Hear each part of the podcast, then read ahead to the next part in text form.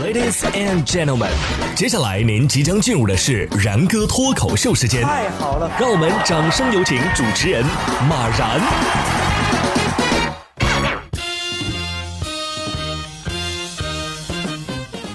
然哥说新闻，新闻脱口秀，各位听众大家好，我是然哥。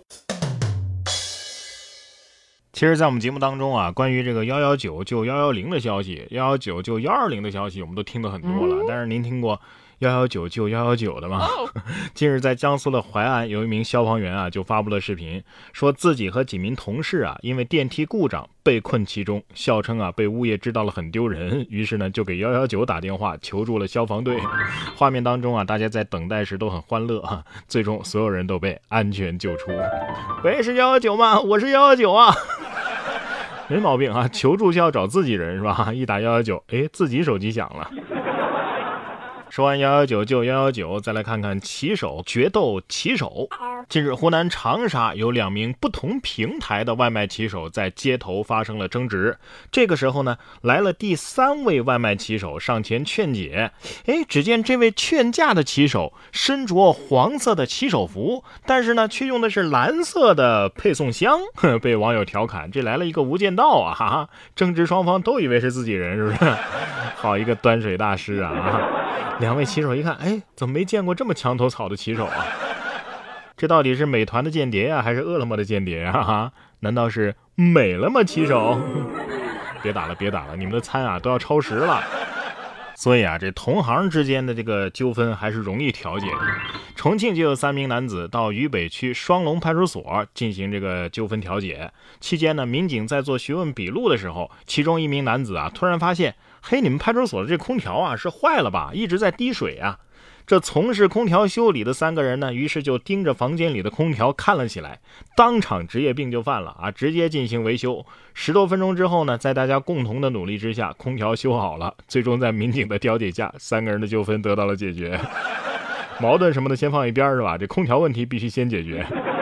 看来修空调能解决纠纷呐！我也去学个修空调什么的。我 怎么感觉他们？就是找个借口进来修空调的呢。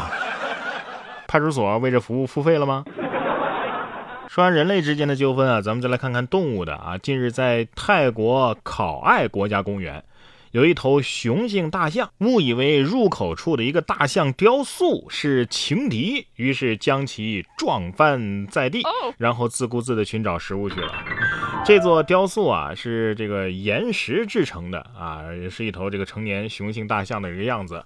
呃，公园管理员说呀，这雄性大象呢，经常为雌性大象争吵。也许他认为啊，这头大象是真的大象啊，所以需要展示一下自己的支配地位，给真大象吓一跳是吧？大象心想，我本想打个招呼，这玩意儿咋还碰瓷儿呢？算了，看着碍眼，我给它起了算了。然后以胜利者的姿态离开了。这假大象像真大象，下面这个真厕所却像是假的。在山东的潍坊，有位男子啊，在饭店吃完饭之后呢，想去洗手间，结果一打开洗手间的门，发现后面竟然是一片开阔的玉玉米地。这就是原生态洗手间吗？天然肥料，真的不是时空传送门吗？本来想上个厕所，结果来到一大片玉米地，就是没啥隐私是吧？广阔天地大有作为，再也不怕卫生间太小施展不开了是吧？总感觉这种事儿啊有点印印度风情。说到印度，有个印度小哥啊为爱偷车，连偷了五十多辆豪车，送给了十六个女友。这应该是时间管理大师当中的大师了吧？啊，又要偷车。又要和十六个女友谈恋爱，我偷豪车养你们呐！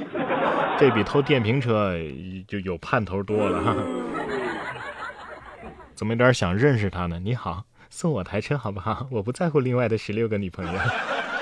每次在节目里说到这些坑蒙拐骗偷的人呐，我都在想一个问题：你说是什么让他们非得去做这样违法犯罪的事儿呢？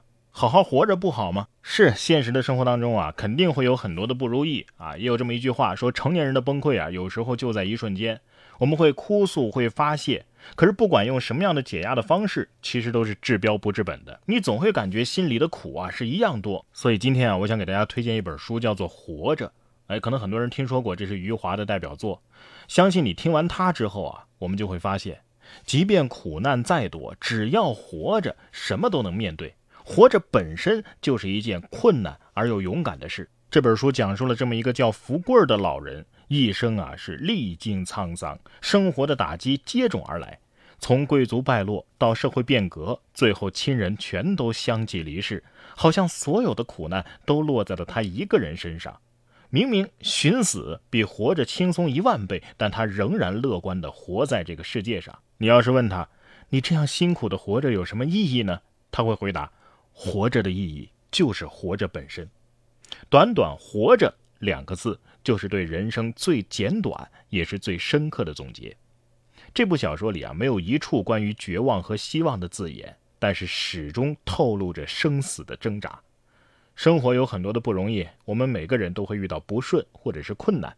活着的意义不仅仅是对自己生命的负责，更是对生命本身的一种尊重。在这部小说里，所有美好的事物都被撕碎了，展现给我们看。但是我们仍然能够感受到活着的力量，消化一切的苦难，不会假借命运之名而自暴自弃。即使身在夹缝中，只要有一点点光芒，我们都能够更好的活着。活着这部书啊，到现在呢已经有近五十个版本了，在全球近四十个国家和地区都出版了，销量是逾千万册呀，成为了中国乃至世界当代文学的经典，可以说是一本不得不读的优秀作品。在然哥的然哥读书会当中啊，就为大家更新了这本《活着》，我将和大家一起感悟活着的意义。然哥读书会是我发起的一项读书分享会，在这里我为大家精选了全球一百本好书，每期十五分钟以上的拆解精读，帮你把每本书读懂读透，助你实现全方位的提升。您只需要打开微信搜索“然哥脱口秀”微信公众号，按照相应的提示加入进来，我在这里等着你。打开微信搜索“然哥脱口秀”微信公众号，关注起来吧。